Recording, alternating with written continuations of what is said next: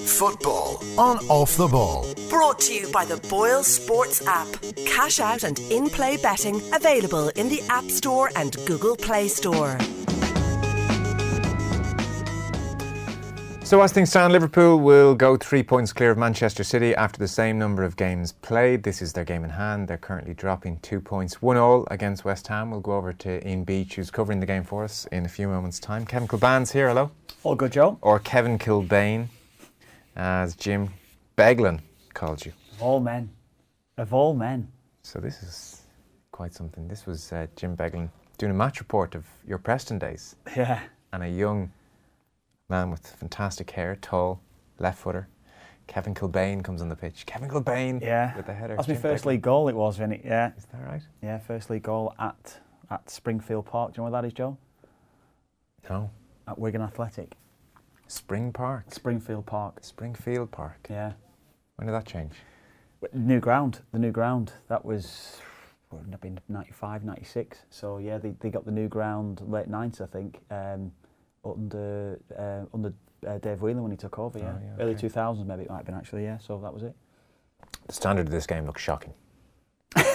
what do you think? Not West Ham, Liverpool. The game that we played, did you? We, we were the top scorers in the country. We, we had a, we had a hell of a team then. But some of the shooting before young Kilbane came on was Exactly. Well, Or- that's it. You know, they just needed someone to come on that could that knew how to uh, to find the net. You know, that's what it was. What I'm talking about here, listeners, if I'm making no sense, is that uh, on Kev's Twitter feed today, he um, managed to dig out a report of Kevin Kilbane's uh, first goal for Preston, first league goal. League and goal, yeah. um, Jim Beglin, obviously back in the day, was making his way in media, and he was doing the match summary. Yeah, that'd have been local. That'd have been Granada TV. That uh, Granada on it- TV, that'd have been the local the local TV station over there. Yeah, so they would have done a, roundup of all the, the local teams. Do you ever So- get homesick for a bit of Granada TV?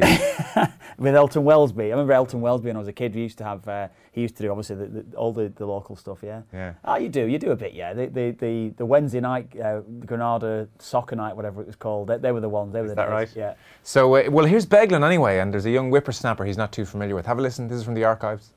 Just when it was looking like nil-nil, enter Preston substitute Kevin Kilbane. Then as the Lily Whites mounted almost their very next attack down the right-hand side, the youngster was getting into position on the far post. And from Lee Cartwright's dream centre, Kilbane headed the winner with his first touch of the match in the 83rd minute. Get in! That what was a header! That was about. That was actually. I was 19. I think I was. I think it was two days or even the day after my 19th birthday. So there you go. That's when. That's when. Dream, that's when the dream started. Well, you could tell from your body language you were ecstatic and couldn't believe it. You were looking around to see your teammates. Have you seen what's just happened? Scored for Preston. I have a bit of sympathy for Beglin. I can see Kilbane. You know, Yeah. he wasn't wrong actually. Yeah, there, wa- there was one that went round the other week. I think it was actually my first league start. Um, it was at Darlington, first league start at Darlington, the glamour of it, Joey. And it was a similar sort of thing. The the commentator Nigel Adderley calling me Kevin Kilbane again. Yeah. There you go. The, the rumor has it. I, I, I, thought I was saying it last week to, to Johnny. I think it was. Rumor has it that my auntie or, or my granny. I think they actually they said it was my granny. Rang the local station. Said his name is not Kilbane. Will you get the name right? But it was somebody. It was somebody. I, I don't know actually who it was officially, but somebody rang the local radio station to tell them to get my name right. Good. pronounce- pronounce it correctly. Yeah. Good. I remember it was Jermaine Jennis for a long time. Yeah. And then there was a Manchester United game where he came on and said, Martin Tyler, it's Jermaine Genius, everybody. Yeah. It happens to players. No, Kilbane, Jim Beglin. Did you ever My- say, my- did, my ever, did you, did that, did that the, your first time seeing Jim get your name wrong?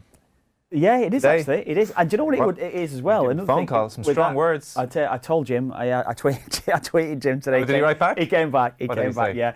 Um, well, that's what I was told. That's what I was told. The official take line. responsibility The for official yourself, line. Yeah. Jim. As an Irishman, as a countryman, you know, a man from Waterford, you should know that. But uh, that was yeah, it was. We, we did the one last last year um, when I first came in to, to off the ball uh, with with Johnny Kilbane, as it was the boxer from who was a world champion during the um, when was it? I think it was actually pre Second World War. It would be actually First World War. And Mike Tyson listed him as one of his top in his top five boxers of all time. So there was a documentary that was made on him, and there's a statue in Achill on him. His family's from Achill. His dad was from Achill, actually. And he, is he pronounced Kilbane? In America, he was in America. They pronounced it Kilbane, but you know he's a Kilban. Of course he is. Yeah. Uh, let's check in over at the London Stadium then. One all, West Ham one, Liverpool one, 50 minutes in the clock. So Ian Beach watching this one uh, along with us. Ian, just uh, for those people joining us, the uh, opening two goals and a general sense of the game you might give to us? Yeah, well, West Ham were the better team in the first half. Um, in general, but it was Liverpool who scored first. The goal shouldn't have been given. It was scored by Sadio Mane. Milner was offside in the build-up. Pretty nice finish from uh, Mane, receiving it on the edge of the six-yard box, letting it roll across his body and scoring on the turn. Uh, West Ham's equaliser came from a free kick, but it wasn't a high set piece into the box. It was a short free kick around the one-man wall. Antonio peeling away, getting onto the, latching onto the ball, and uh, shooting past Alisson into the back of the net. Uh, West Ham probably should have scored a second before half time. Declan Rice in a, lot of space from a free kick, but he headed over the bar when he had time to bring the ball down on his chest. And uh, we've had no changes in this second half. Uh, the two teams staying as they were at the start of the match, but we have had one half chance for Liverpool. Salah picking it up, making some room in the D, and uh, from there hitting a pretty decent shot. But Fabianski didn't have to move too far to get down to his right to make the save. Now let's uh, cut to the chase. We want Declan Rice you want Declan Rice. Uh, we just need to see who Declan Rice wants. Aside from his missed chance, how's he played? Uh, well, first of all, I'm pronouncing it right. Am I? I just thought I'd, I'd check after that long chat. Perfectly. um, yeah, look, Declan. The main thing that he's been getting involved in here today for West Ham is that they've been smothering Liverpool players when they make mistakes in midfield. So what he's been doing really well is when one of his teammates or he manages to make one of the Liverpool midfielders stumble on the ball, somebody else comes in and help, mm. helps out and nicks the ball away. Declan a couple of times has been the player who's nicked the ball away. A couple of times he's been the man who's uh, stumbled and stopped mm. the Liverpool midfield man, maybe Keita or, or Fabinho, either of those two, who haven't really stood out so far. Well, that's um, a big, um, that's a big that's improvement really. from the opening day of the season because I know you were at Anfield for that 4 0 yeah. uh, whooping. He was taken off at half time. Well, I think West Ham got a lot of things wrong that day. They had uh, Wilshere and Noble playing uh, in the centre of their midfield, and neither could really do what they needed to do. They played a very high line. Interestingly, they're, they're trying the same thing again today. Pellegrini obviously thinks it's something that should work against uh, Liverpool, and in many ways it is, um, especially if you think that the first goal should have been chalked off for offside. Um, but I think generally what's working better is the fact that in the midfield today you've got Declan Rice, you've got Snodgrass, players who can use the ball a bit better and probably protect it that little bit better so that West Ham can hold on to it when they do get in position. And it's noticeable the counter attacks today have looked dangerous for West Ham. They didn't really cause any counter attacks at Anfield on the opening day.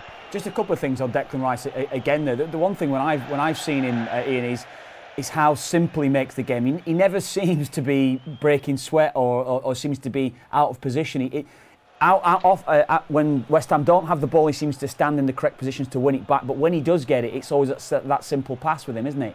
He's very well balanced, isn't he? Yeah. You, you never really feel like he's off balance when he receives the ball. Um, some players just feel like you know they're not going to be able to affect the game. Sometimes they're about to fall over. But Declan's he's just got that really a good base, a good stable position. He can receive the ball on either foot. He's, you know, facing the touchlines when the ball comes to him. He's able to turn and make decisions. He just he sets himself so well, gives himself such a good grounding before he receives the ball or does anything. And you know that gives him half a yard, maybe even a full yard on a lot of players. And to me, that's what makes him stand out. Mm, okay. Ian, back to you very shortly. Thanks very much. 55 minutes on the clock. Felipe it is Anderson, 1 This is a dangerous situation. If anyone saw his free kick for West Ham last week against AFC Wimbledon in the FA Cup, he's a danger from this type of range. So let's see, what, 25 yards out? He's not actually taking it.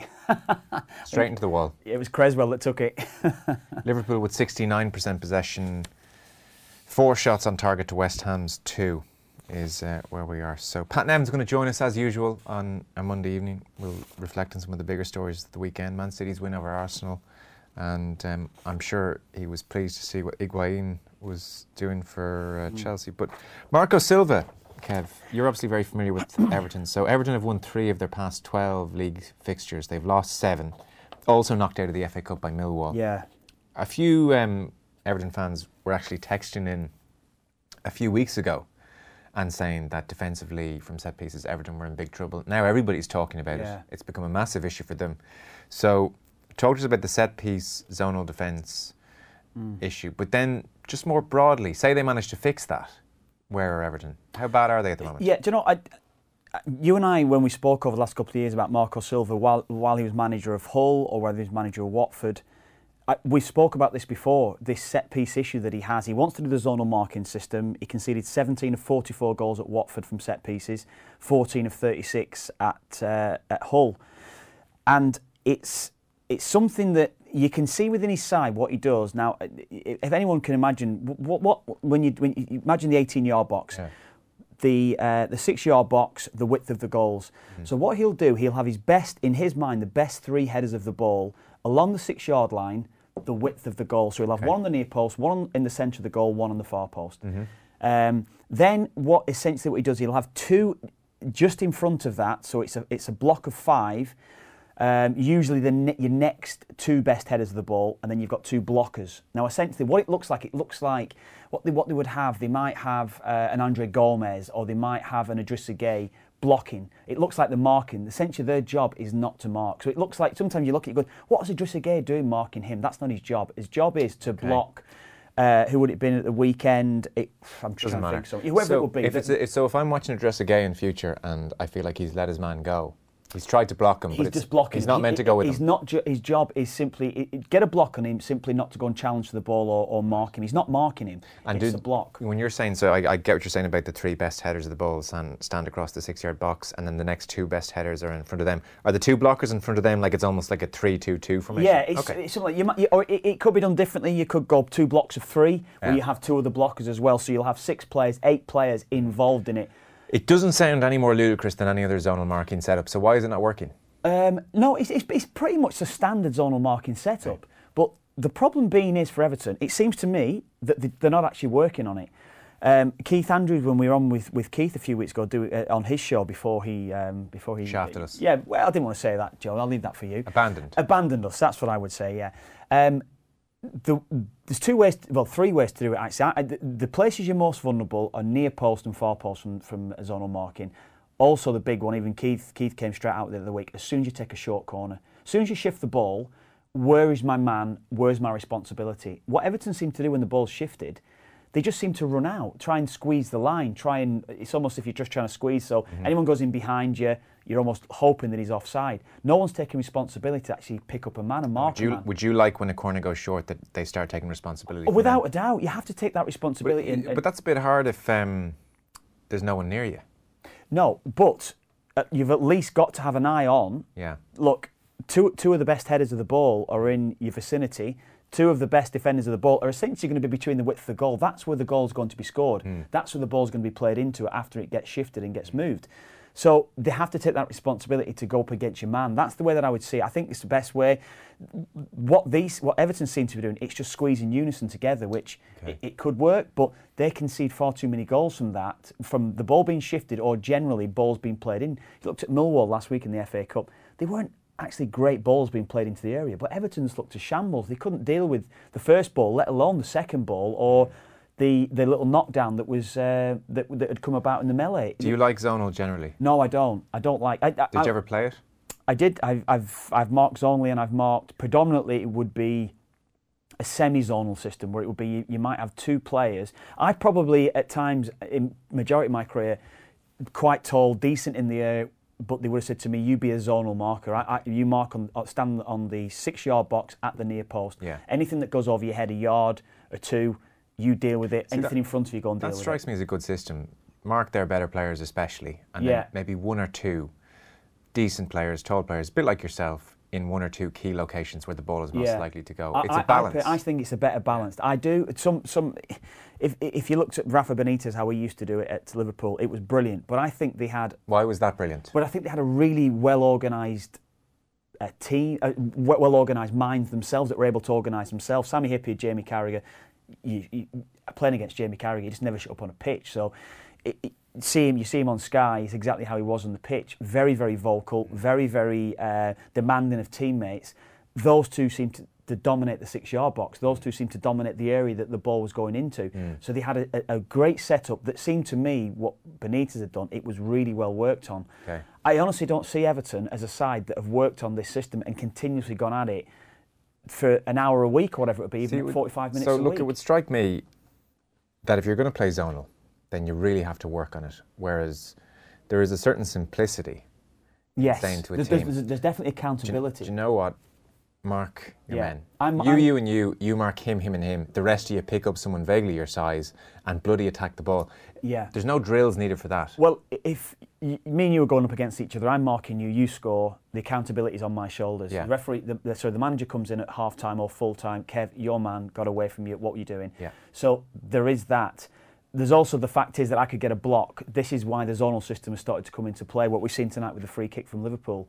As in, okay, you're marking me and someone I'm marking blocks you. you. Yeah. Someone blocks me, you get a free header. Yeah. Um, but I'd still prefer it and have that semi-system where you have a two, or- two or three Mm. that, that would have that in, be have the license to zone zonal mark. Mm. Perhaps two. Certainly go up against the two or three best headers of the ball from the opposition. Stop them again Yeah. with your best markers. Yeah. It might not necessarily be your tallest guys, but certainly your best markers Yeah. who are decent in the air that can stop the opposition. From a defensive point of view, what you want to do is just cancel out your best with their best. It's Yeah. ideal. So let's say by some miracle they sort that out. Yeah. Um, I'm still not seeing anything from them to suggest that they've got a, a formula, they've got a plan. I don't see it. If you saw the goal at the weekend, uh, Andre Gomes scored a, a fantastic goal. They get themselves back into it. But they were dominated. Wolves were, were, were, were superior. They were better all over the pitch. And that's been the case for a number of games, particularly at Goodison. The record at Goodison is, has been awful. They've only won three of the last 12 fixtures in general. They've lost seven of those. At home, though, it's, it's the home form that's killing them, Joe They've spent a lot of money. unbelievable amount of money. They brought, as I mentioned, Gomes before, brought him in on loan. He's a 40, 50 million pound player. They want to get this deal done. Spent a lot of money in, um, over the last two or three seasons on Pickford, who I don't, I don't rate him as highly as perhaps one or two others rate him. Right. Uh, Michael Keane struggled. Yerry Mina came in at the, in the summer for 30 million, struggled. Kurt Zouma and Keane look the best partnership, but I, can you have your real trust in them? No. Um, Seamus Coleman, he's not necessarily reaching the highs that we've seen him in recent seasons. I think he's admitted it himself. Left back's been a problem for them at times. Digne's probably been one of the better players. He's, he was out suspended at the weekend. Leighton Baines came in, struggled. And all over the pitch, they're struggling. Number nine, they're struggling. They've And not how, got a how much of that do you think is some not great recruitment, or how much of that do you think is down to Silva? Well, it's got to be a bit of both, hasn't it? I think it has to be a bit of both. And do you think um, Moshiri is looking at this situation and leaning more towards let's try a new manager? Um, well, that's that's the way that uh, uh, there's a lot of the, the the talk that you look. Certainly, if you're looking at it on, on, on the social side of it, the Evertonians are not happy with Silva the way that he's going about it. Tactically, they they're not happy with how he's lining the side up, how he's getting, uh, sorry, the, the lack of creativity and how and, and what he's getting out of those players. So it, it seems to me that. The, I'm not, not so saying that they're necessarily happy with Moshiri, but he certainly put his money where his mouth is. The amount of money he's, he's put into the squad, wages, Joe, wages at that club now has gone up. I mean, I don't know how many for, but I'd, I'd say they, they've easily doubled or trebled in the last few seasons. Right. Unbelievably, they're paying now in excess, well in excess of 100 grand a week for players. That was Everton were always on a, a, a serious budget. Yeah, Sigurdsson well well in excess of 100 grand a week. Uh, Schneiderlin in excess, who doesn't even get a look in now. To- Tosun would be another one.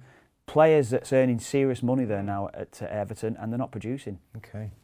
Uh, let's go back to Ian Beach for uh, just a quick moment and check in on how things are going. So one all in 65 minutes in the clock. Any chances last few minutes? Yeah, we've had a couple of chances for uh, Mo Salah. One that was uh, saved by Fabianski and another one that was off target. But I think the really interesting thing that's happened in the last five minutes since I last spoke to you, the game's becoming stretched in the way you'd normally see maybe in the last 10 minutes. And I think that's a sign of Liverpool, perhaps wrongly, pushing forward. Andrew Robertson, the left back, is getting a long way up the field. Now, there's every chance West Ham might catch them out. It's working out for Liverpool at the moment. They're looking more threatening. But I, I just get the feeling Liverpool starts to feel a bit nervous. And because they're feeling nervous, they're feeling like they've got to go chasing this game. And they might leave the back door open if they're not careful. Okay, back to Ian very shortly. One all, 65 minutes on the clock. We've got Pat Nevin next. Football on Off the Ball. Brought to you by the Boyle Sports app. Cash out and in play betting available in the App Store and Google Play Store.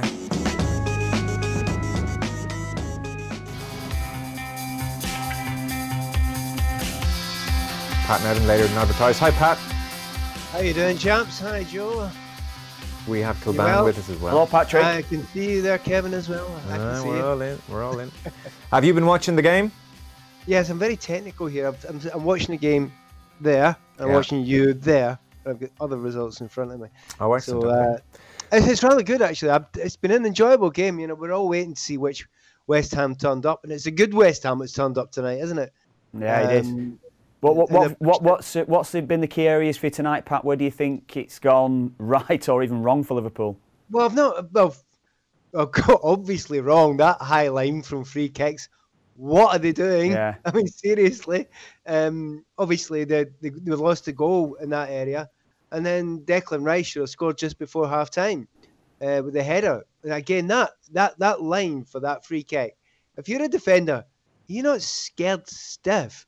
If you're like, you know, ten yards outside the 18 yard line from a, a fairly close in wide free kick. I, I, it's either brave or foolhardy, and it looked awfully foolhardy when the A gave away the chance, but B gave away the goal as well. So that kind of jumped out. That it seemed a bit odd. In the second half, there's not been many opportunities for West Ham to put free kicks in from those sort of areas. So it's not obvious that Jurgen Klopp's going to stick by that. But I have to say that looked like a serious weakness, and certainly West Ham had done their work. Um, you know, they knew that that Liverpool were going to do that and had a couple of tricks up their sleeve. And you know, had it not been for Declan Rice, you, you're talking inches. They could have been two one up just now, West Ham. And it's those more technical areas that are the issue as opposed to any kind of discernible tension creeping into Liverpool's play, is it, Pat? Well, again, p- part of it's you know you, where you go. I mean, we've we've watched Man City, we've watched Chelsea, we've watched Spurs go in certain games, and if you come up against a team that are up for it in this division, and you're not got all your players playing at 100, percent you're in trouble. Mm. You're up, and that's exactly what's happening tonight. The, you know, that the correct West Ham came up. Uh, I don't know. I'm sure you've got it to watch there as well, Mm. but um, I mean, Declan Rice, we were talk, mentioning there. I mean, really, is he only 20? I I mean, he's going to be spectacular, isn't he? Is he spectacular? Uh, I, well, I think he's going to be a phenomenal player. Really? A really phenomenal A phenomenal midfielder or defender or maybe a bit of whatever he fancies on a player. day? Whatever you want. I mean, Right.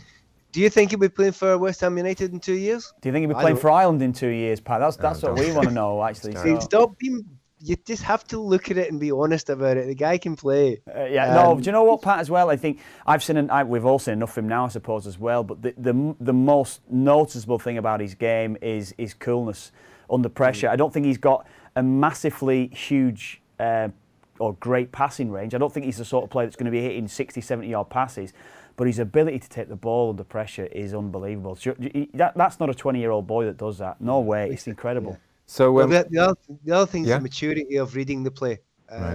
And he's been doing it a lot tonight. And it's he, he kind of just turns up in the right places. And anytime a fullback disappears out uh, into the, not the wrong area, but goes attacking forward, and the fullback doesn't get back, it's him. He's there every single time. He's He understands where danger is, he sniffs it. Um, and it's just watching him very rarely cut out of position in those sort of situations.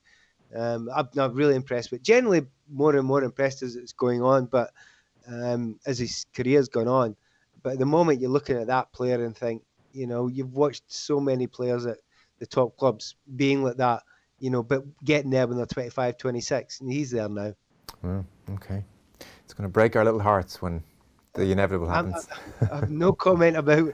Well, I mean, I mean I, I, like everyone else, I hope he plays for for Ireland, but you can absolutely Hmm. stick on that England are chasing them all over the place. I would think so. So the plot taken by the day in this title race at the moment. Uh, Man City play uh, Everton tomorrow, and then we have Man City Chelsea on uh, Sunday, which should be interesting. So I, I must confess, with the four 0 Bournemouth result, I was thinking, here we go. This is this is happening once again, uh, and even quicker than expected. And then uh, they uh, turned things around at the weekend. Higuain and Eden Hazard combined 21 times against Huddersfield, Huddersfield, which is more than Hazard's combined with any other striker at the club this year in a single game. So uh, he has hit the ground running. Yeah, when you go to what when you go to a new club, first thing you do is see who can who you can play with, who's uh, like got a understanding with you, and it's kind of handy if there's one or two that've got a real understanding, and you can tell Higuain spotted that uh, you know Hazard's no bad, he's, he's quite a good player, and because they have immediately have quality players, and you know exactly what Higuain's going to do, which is the right thing. Um, his first game was against Sheffield Wednesday, and I watched that, and he almost scored in one of very few chances. You know, a little dink ball between the left fullback and left centre back. He just zips in there and he gets a shot away. Um, I'll get back to it. I take it that one didn't go in there. No. Chance, yeah, Mark Noble, good chance. Mark Noble. I must be a couple of seconds behind you. You are. Well, have a listen to Ian Beach, who watched this chance. Ian. Should have been a goal, no doubt about it. Mark Noble shooting over the bar.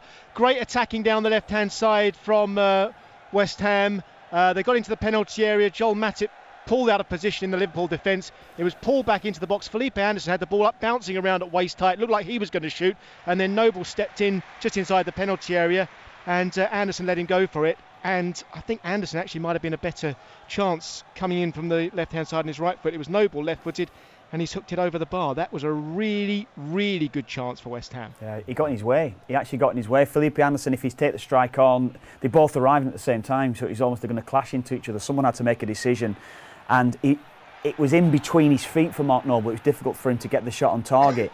But yeah, Felipe Anderson, as he was travelling, I think it might be best for him to just to swivel on it on his right foot and get the strike away. So, Pat, we were saying uh, Higuain spotted Hazard fairly quickly. Yeah, I mean, right away, understanding that it's almost you don't actually have to play the passes in. There are certain players where you just catch their eye all the time. And you could tell on Saturday, being at the game, they were looking for each other all the time. They were understanding each other's movement all the time, uh, in each other's touch as well uh, all the time. And it's going to be a really good partnership. Um, oddly enough, all the other sides of Higuain's game was, was superb as well. You know, his late movements to get into areas, you know, defenders must absolutely hate playing against him and eventually, the Huddersfield defence just fell further and further back. You know, so there was no little spaces for Higuain to run into. So what does Higuain do? He just goes on to 20, about 18 yards out and smashes one in the top corner. So hmm. Kind of hard guy to kind of deal with that in that situation if he's managing to do all those different things. So he could make a difference, but a lot of it comes down to whether Chelsea are going to go and play in a more up tempo offensive way. Um, it's just been too slow through the middle of late. Everybody knows, everyone can tell. One of my gripes, um, for some obscure reason, um, of all people, uh, the BBC had me on the TV in the, in the afternoon uh, asking me what the problems were with, with uh, Chelsea. One of the things that's been annoying me for quite some time is they never get to the byline. You know, you watch Liverpool, you know, and they've, you know, you've got Mane getting to the byline, you've got Robertson constantly getting to the byline. You watch City and they do it all day long, time and time again. Chelsea don't do it. Other wide players will just keep on going inside. Mm. Well, fortunately for Chelsea, they did get to the byline a couple of times um, at the weekend there. And see, when you do that, Higuain will score goals. He absolutely will score goals. He's absolutely fantastic in those sort of situations. He's got as good a movement as, as anyone. The question remains, will Chelsea do that often enough against the top teams? And I, I, I, I don't think we learned anything Huddersfield game because Huddersfield, I would su- suggest, were the most open Premier League team I've ever seen. Right. Now, I don't like these teams that park the bus with 11 behind, 10 behind the ball and it's really dull and really boring. But they were so open. Honestly, it was an elongated five-a-side game. You don't do that against good players. Mm. You don't give them that sort of space. There was 1 0, and I said in the commentary, if you play like this and you're Huddersfield against Man City, they will take 10 off you. And I am not exaggerating. And obviously, by saying that, I got a bit of grief on social media.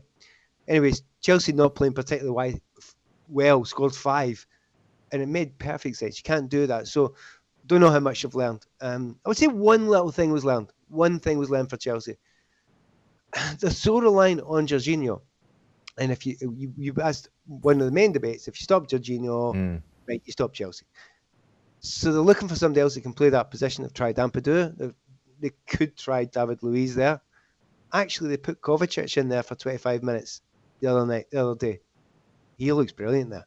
He right. actually could be the answer there if Jorginho's not doing it. So maybe for five goals, three points, top four, all that sort of stuff, that might all be secondary.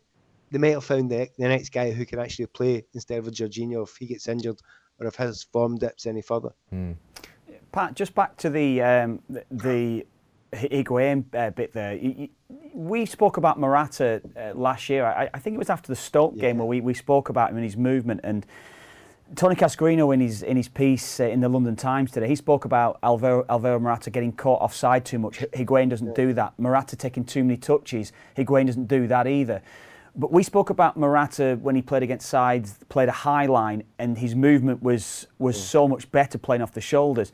But invariably, Chelsea play against that type of system where sides just sit so deep. Hang on the 18-yard box. How's your movement going to get you in in that sort of range? Is that the difference then, where Higuain comes into it more so than Morata? Then I don't know because you you can't judge it by Huddersfield because Huddersfield left too many gaps early on, and he was running in there, um, and then they didn't. They allowed him to drop off and score from 18 yards. They've not learned nothing. Higuain could be absolutely brilliant. His movement could be absolutely phenomenal. Morata's movement was good as well, as you say. But if you don't get the balls in there, you don't move it quickly enough.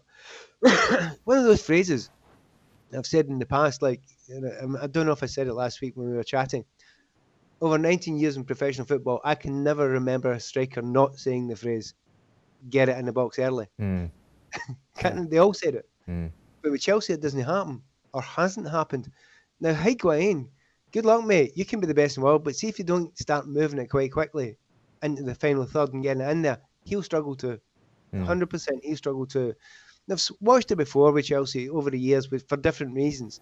um, you know, Fernando Torres comes to Chelsea, and just before he comes to Chelsea, he, he faded a little bit at Liverpool, but wow, how good was he at Liverpool?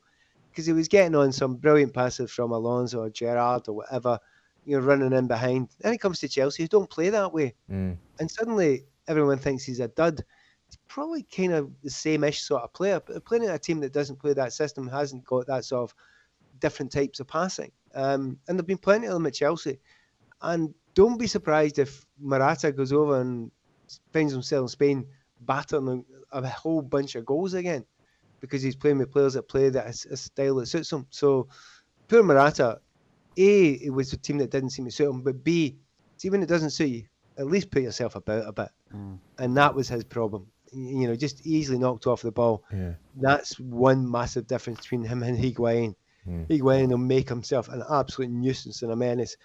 He's physically strong as well. And if he's not getting anything, it's okay. He's going to tie up two people anyway. And the other thing is his touches slightly better with the one twos with Hazard. It does Um, look good though for Higuain. 37 goals in 37 league appearances for Sarri. Not bad, is it? No, it's not bad. It's uh, still one all between West Ham and Liverpool. Ten minutes to go, so this would be two points very much dropped, and this title race is starting to twist and turn. It's sort of a strange game, Pat, against um, Arsenal for Manchester City. Aguero with his uh, 14th hat trick in his Man City career. He now, in Premier League terms, has 10 hat tricks, as do Cristiano Ronaldo, Eric Cantona, Dennis Bergkamp, Daniel Sturridge, Jurgen Klinsmann, Vialli, Louis Saha, Dirk Kuyt, Robert Pires, and Samuel Eto'o combined, uh, which is an extraordinary uh, stat. Only Alan Shearer has 11 hat tricks, so he's one behind Shearer, Aguero. Um, I mean, it's quite extraordinary career that he's had. It was interesting, Shearer, uh, who would, I guess, like what Aguero Aguero's about, uh, cited him as the best foreign player to ever played in the Premier League a few months ago and was kind of roundly uh, laughed at.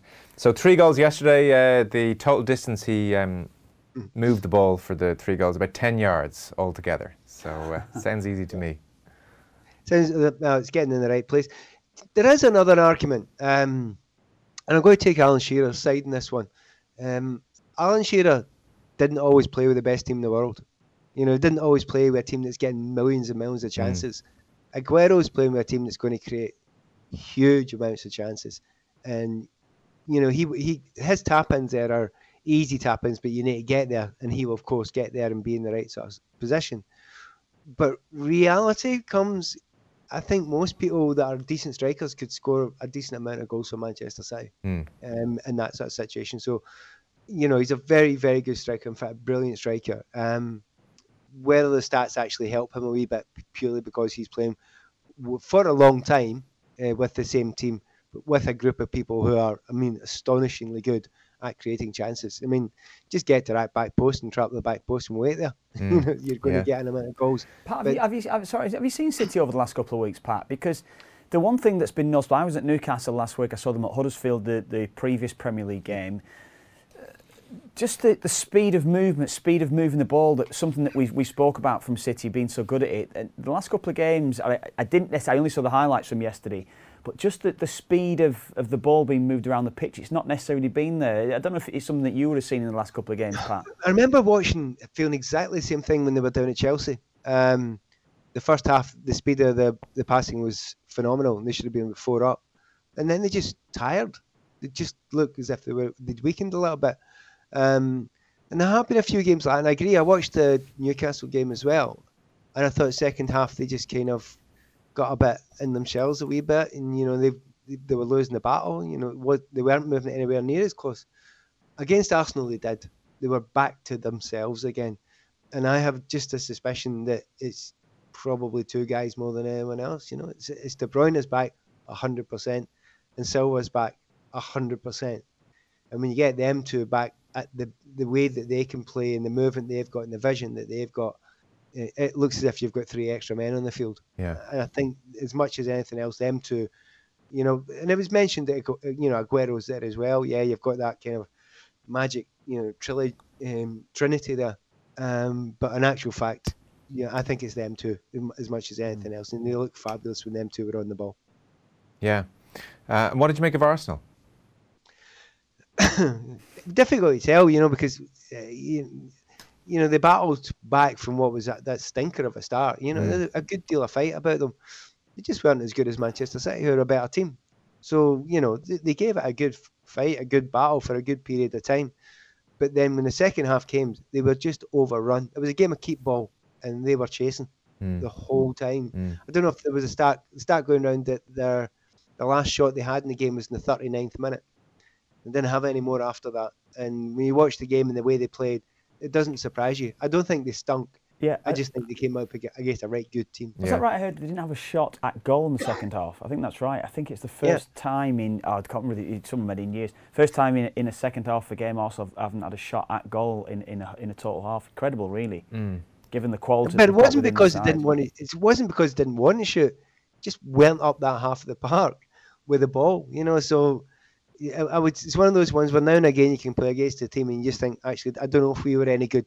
We yeah, never yeah. got a kick, and it was. Uh, so I was impressed with City. I thought they looked really good, and it's it's put a lot of pressure on Liverpool. I think mm. they've looked at them and thought, right, City might not actually, yeah. you know, drop many points. I mean, I'm I'm going down with um, take my son down to the game uh, against Manchester City, um, just you know, just to watch the game. Yeah. And I've been telling them right from the start, you do realise Chelsea are going to get beaten this one. as long as you've got this right. Oh, are they? Don't do, get overexcited. L- Mark Lawrenson's predicted that City will go unbeaten to the end of the season. He was with Nathan on commentary, wasn't right? he? Well, the, so they've Everton tomorrow. Uh, you feel it's um, well, comfortable might be too strong a word, but you feel it's fairly certain that City will win. Chelsea uh, suit them nicely, do they? Um, I think they're a, the dream team for uh, City to okay. play against. Right. Chelsea in many ways because you know you're going to play Manchester City at their own game Man City are better at it. Mm. So, you know, it's, it's not absolutely beyond the bounds of sure. possibility. Um, but I mean, I, I, would be surprised. What I might, I would almost suspect is a high scoring game with probably both sides scoring because mm. um, that's just the way Sarri is. He will open it out against Manchester City, and you know it will be an interesting game that that way, but it will be mayhem. Um, and I'm looking forward to that. I'm sort of open enough to enjoy the skills of any player that's out there, and there should be a lot of good players playing out there as well, who will be given a bit of space because it'll be quite an open game. So, no, I mean, but having said that, Mark and I think the call City won't get beat till now in the end of the season. I don't know how big a call that is. A bigger call would be they'll win every game between now and the end of the season. Yeah. I'm not sure that's going to happen, but I will not be even slightly surprised if that does happen. I really won't be. They're as long as you can keep everybody fit that they've got just now, um, in particular the two we were talking about earlier. Have you noticed, by the way, any pattern or reason or rationale as to why Aguero or Jesus plays against given opposition, or is it just it could be any multitude of reasons, including how they're going in training and stuff we can't see, or is there anything in terms of the opposition they're playing that we can see some kind of pattern? Well, I suspect that um, Pep Guardiola goes into a a darkened room and gets out a coin. Yeah. just flicks a coin. Right. Um, some of the times because watching uh, Leroy Sané recently, you think, whoa, he's mm. unbelievable. And then he doesn't play the weekend. You think, what? He's absolutely astonishing, unstoppable form. Mm. he struggled. He, he struggled out. last week, Pat, against Newcastle. He, oh, he, was, he was as was poor as I, yeah, he was as poor as I've seen him against Newcastle last week. Well, maybe that's it, and maybe that's just pretty old school you keep on playing, you keep on playing. You've got your place until you have one bad game or one quiet game, and then you're out. And I suppose if you've got you know Riyad Mahrez sitting there. You've got you know all the Sterling sitting there. You've got all these people all sitting there waiting to go and get a game in front of you. The two Mm. Silvas. Um, then you, you can't afford to have a bad No, game. it's true. It seems quite fair, thing that doesn't it? It does. I just I, I, I, I watch poor little Aguero with his small little squat legs having to chase down the goalkeeper, and Ah. I just think, don't make him do that. Come on, that's not fair. You He's, know, not, he's, not, he's not. bu- He's not built for that kind of running. Do you know that was brilliant? I'm really happy you mentioned that. That happened about 15 minutes before the end, didn't it? Yeah, and then the keeper I put one out, out over the end He line, and Aguero gave a little fist pump as if to say, "Ha! I show you. I, can, I told you I can do that. I Told you, Pep." It was rubbish. It was so slow. He's the least intimidating chaser down for any goalkeeper. I know. There was one game oh, earlier. I wish I could remember the game. Oh, it was an evening game, and it was at Man City, but they had to chase. It was against Liverpool, I think. Um, yeah, it might have been against Liverpool, and he was chasing and chasing and chasing near the end of the game, Mm. and he chased once, and then just stopped, and he just stood there for about a minute and a half, as if to say, "I ca- I've not nothing left. I can't do this. I'm not, as you say, built for this. So, a certain amount of willing. Yeah, fair enough, but you're right. I don't know if that was a very good use of his energy on that occasion. Yeah, no, I was screaming at him to stop. Um, but anyway. So, uh, look, still 1 0. Looks like two points dropped for Liverpool unless something uh, dramatic happens. We'll let Oh, you go. What are you talking? About? What are you talking about? Have you seen the last minute winners that these teams have been scoring recently? Okay, okay. have been unbelievable. They've been phenomenal at that sort of thing, and so United haven't been sluggish in that either. So uh, I'm not writing them off yet. Okay, well, we will let you go and enjoy the last couple of minutes of out of time, and we'll talk to you uh, next week. Should be an interesting. I mean, this is the next uh, five six days. Uh, very interesting. So we'll talk to you then. All right, take care, All right, guys. cheers, Pat. Pat. Nevin there. Uh, still one 0 Let's go back to Ian Beach. Uh, how's it shaping up? Any team going for it in particular, Ian? No, I'm writing off uh, a winning goal. I have to say I'm going against Pat. we th- this game's gone cold. Uh, West Ham, about 10 minutes into this second half, felt like they were uh, playing for a draw, and they have really taken the, the temperature out of the game, the sting out of the game. They are completely controlling this, and Liverpool just cannot commit enough players forward. Uh, Firmino came off, Origi is on, Shaqiri came on for Lallana. Uh, West Ham have brought on Andy Carroll. He's been ineffectual. As soon as Van Dijk goes up against Carroll, Van Dijk is dominating that situation. Um, really, we've gone about 15 minutes without a shot on goal for either team, and I am penciling in just one point for Liverpool from this match. We are going into injury time now. Okay, back to you in just a few moments' time. Um, Pat mentioned Manchester United there. Nine wins from ten now, Kev, all competitions. Yeah. Since he's taken over, Solskjaer has accrued uh, ac- uh, more points than any other Premier League team. So uh, just in the last eight games, Manchester United 22 points, Spurs 18, Man City 15, Liverpool 13. Uh, coming up, it gets busy. Fulham away, grand. Then PSG home, then Chelsea away in the FA Cup, then Liverpool home, then Crystal Palace away, then Southampton home, then PSG away, then Arsenal away, then Man City home. Yeah, not a bad run, is it? But the- one thing. What? Yeah, but you know what? The one thing that Stuff Solskjaer. that is the stuff of What nightmares. it is, it, it, no, I, I, Solskjaer has been. I think he's been very good in how he's how he's addressed the, the upcoming games. That's not what Paul Ince thinks. Paul Ince thinks. Oh, does he? Right. Paul Ince thinks anyone could have gone in there. I could have gone in there. Brucey, Hughesy.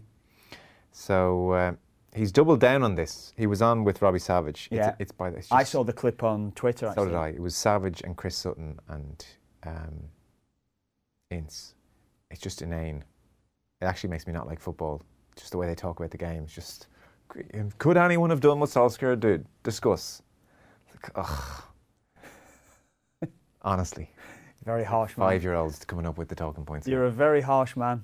I, I'd love Paul to. Yeah, I'd love to be in that editing editing room before they uh, before they, they go and do the show, and you being uh, being the Couldn't. presenter. No, no, I couldn't. Yes. No. so Paul Ince was there. Reckons he could have.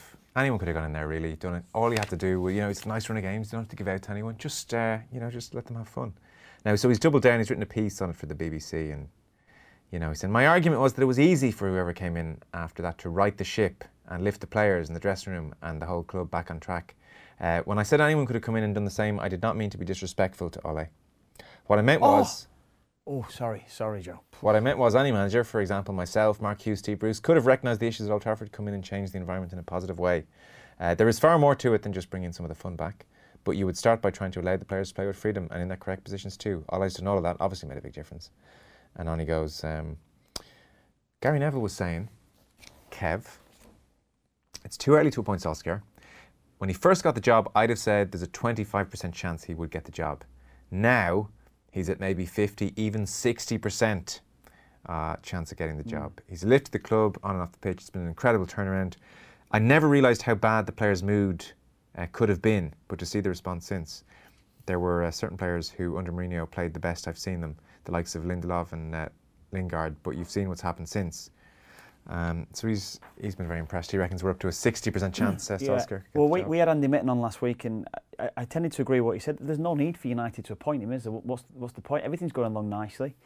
They get they've got themselves in a in a position. Oh, just seen Origi, Divock Origi looks like he's missed scored. an absolute sitter. He really should have scored. Ball over the top. He took a touch with his right foot. You'll see here. He takes it a bit early. He feels he has to with his left and gets not enough on it. offside again, though. Doesn't matter. It wasn't given. Touch. Know he's not giving. Oh, he had to take it early. Oh, he was yeah. under pressure. Yeah, he did. He was under pressure. It was a bad decision again. It's full time. Yeah. Full time 1 We're going to um, we take go. a break and we'll talk to Ian Beach on the far side. You want to finish off your point quickly on Solskjaer? No, I just I, I just think um, with I can't remember what I was saying now. What was I saying? Let's got a Hads. It's got a break. Great. Good stuff, Kev.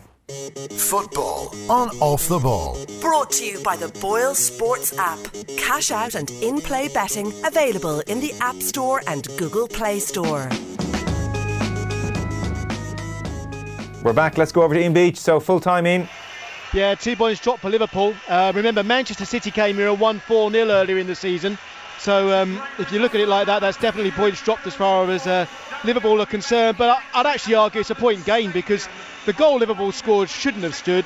Um, it should have been disallowed for offside against James Milner. And West Ham had that chance with Declan Rice in the first half to perhaps score a second goal.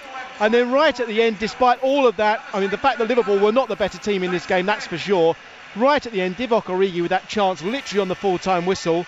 Um, I have to say, if that was Salah, Mane, or Firmino, that would have been a goal. You know, I don't really like to say that about any particular player, but uh, somebody with a bit more rhythm, a bit more just being used to being in that position, and I think we would have seen Liverpool coming away with the three points despite not being the better team here. Yeah. Like it had banana skin written all over it. There was always going to be a big atmosphere at West Ham. The crowd were going to be up for it. The players are on TV. They're going to be up for it. The manager um, knows what he's doing. You know, Pellegrini can be dismissed in certain quarters, but he can put a team out there. And Liverpool are playing under a certain kind of pressure that they haven't had to deal with for the first half of the season, where they were very much chasing Man City and keeping pace with Man City. You throw all that together, and this was always uh, a distinct possibility. So, uh, squeaky bum time now is what we're firmly entering, Kev. Yes, it is. City can go top of the Premier League if they beat Everton on Wednesday evening. That's that's another thing you throw in psychologically. How will that affect? Yeah, they're, they're five goals better off than Liverpool as things stand. Yeah, exactly. So it is. Um, Thanks. yeah, you, you- touched on the atmosphere there. It was going to be up. Many sides were going there to uh, the London Stadium, and you weren't getting that real buzz. I've I've seen West Ham beat United now this season. I saw them beat Arsenal. Atmosphere, electric. Yeah. I, th- I mean, Ian will probably tell us uh, what it was like there tonight, but I think they're starting to feel like it's it's home now, West Ham, and I think we might see a different West Ham now going forward. And I'm not too sure who West Ham have got before the end of the season now, if they've got any of the big sides, but they could have a say. Yeah, no, sure. I mean, I, I. I would still have my doubts about just how. Man um, City, Man City have got to go there actually. I would still have my doubts about just how fantastic Sorry, an Man. City. Oh, um, no, uh, Man You United. interrupt me a third time. I'm no. going to end you. Yeah, go, go on, go on. I'm just looking at the I would there. still have my doubts about West Ham at three o'clock on a Saturday against a mid-table team. No, I would be. I'd be the same as you. I'd be the same as you. For nights like this, yes. Yeah, for nights this, this season, but they're, they're all away from home. They've still got to play United. They've still got to play um, Man City, and they've still got to play Chelsea and Tottenham actually. But no, I'm with you. They're all they're all away from home. Away from home, do you really fancy West Ham? No. This, thi- tonight it's about Liverpool going there and dominating the game, and they simply haven't done that. Would- like, would you have? Would you have said Liverpool were tense on the ball, in? Were they were they playing like a team with the weight of the world on their shoulders, or is it just one of those things? I think they were sloppy. Um, certainly, Keita and Fabinho didn't set the world alight in the midfield. Not, neither did Lallana, even though he flicked the ball through to allow Milner to create that chance that led to the goal in the first half. Um, I think as the game wore on, I think they started to feel obliged to go for a winner. In any ordinary season, an away draw, a point away at West Ham is probably good enough for a team that's challenging for the title. But the standards are so high, they feel like they come to a game like this and they have to try and find a winning goal. And that, that's why it feels like a disappointment at the moment. Um, but I, I, wouldn't say it was a particularly nervy situation, except for the fact that as the game wore on, I think some of the players felt obliged to push that little bit further up the field. And they weren't secure enough in possession today, partly because West Ham were knocking them off balance. Must give them credit. They had players in the centre of midfield there who worked really hard to make sure that happened. Um, but it was just one of those things. And as I say, 10 minutes into the second half, I felt like West Ham just solidified and they were not going to allow Liverpool to score. They didn't look like they were going to make the mistakes that were going to lead to the space that Liverpool could really exploit. Okay. Ian, super stuff this evening. Much appreciated. Thank you. Thanks, Ian. Cheers. Ian Beach there. So, two points dropped. City, yeah, Everton, is. City, Everton tomorrow. Liverpool have uh, Bournemouth at home on Saturday at 3 o'clock. Chelsea have Man City. Yeah, I saw Bournemouth at Cardiff yesterday. They were dreadful. Mm. Dre- away from home, I think they've lost seven on the bounce, six on the bounce now. They, they're dreadful. Okay, well, it's at Anfield. Liverpool, Liverpool win that. Okay. I think, yeah, okay. definitely. Twists and turns aplenty, yes. Yeah, it is. But it is good. It's what we wanted, isn't it? Let's be honest. Tottenham, are we putting Tottenham out of it? You know, we've the five points behind now. It's if you get Kane and Alli back in now alongside Son the next few weeks. Oh yeah, I don't know. I don't know. I. I'd love to see Tottenham have a good crack at it. I really would love. Let, let's you know win four five in the bounce and really put them those two at the top up against it till till the end of the season. Lads, it's Tottenham. Ah. You're, you're, you're, that was 1990, Joe. It's not. We're not in the not in the what the modern day now. It was about 2004. Well, 15 years ago. Well, that's close enough. Is it? Yeah. Different Tottenham now. Different mentality. Oh, I know. Uh, we'll see. I, you wouldn't write anyone off, obviously. It's, yeah. Um, it's all amazingly exciting. You're in that Man United bubble, Joe. That's here from from uh, yeah. from the 90s and early 2000s. Uh, big news tomorrow. Kenny Cunningham in studio. Yeah, see, I can see the, the, the light in your face. It's kind of like you want to just ship me out and get Kenny in as quickly as possible. Tomorrow. Yeah. Yep, there you go. Um, so what are you up to? Tomorrow night. Um, well, you had a choice of me. I could have been in tomorrow or I'm Thursday. Watching. Thursday. I'm well, well. I'll bump Kenny to Thursday. Get it sorted.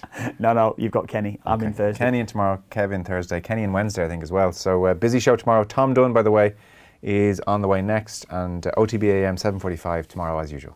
Football on off the ball. Brought to you by the Boyle Sports app. Cash out and in-play betting available in the App Store and Google Play Store.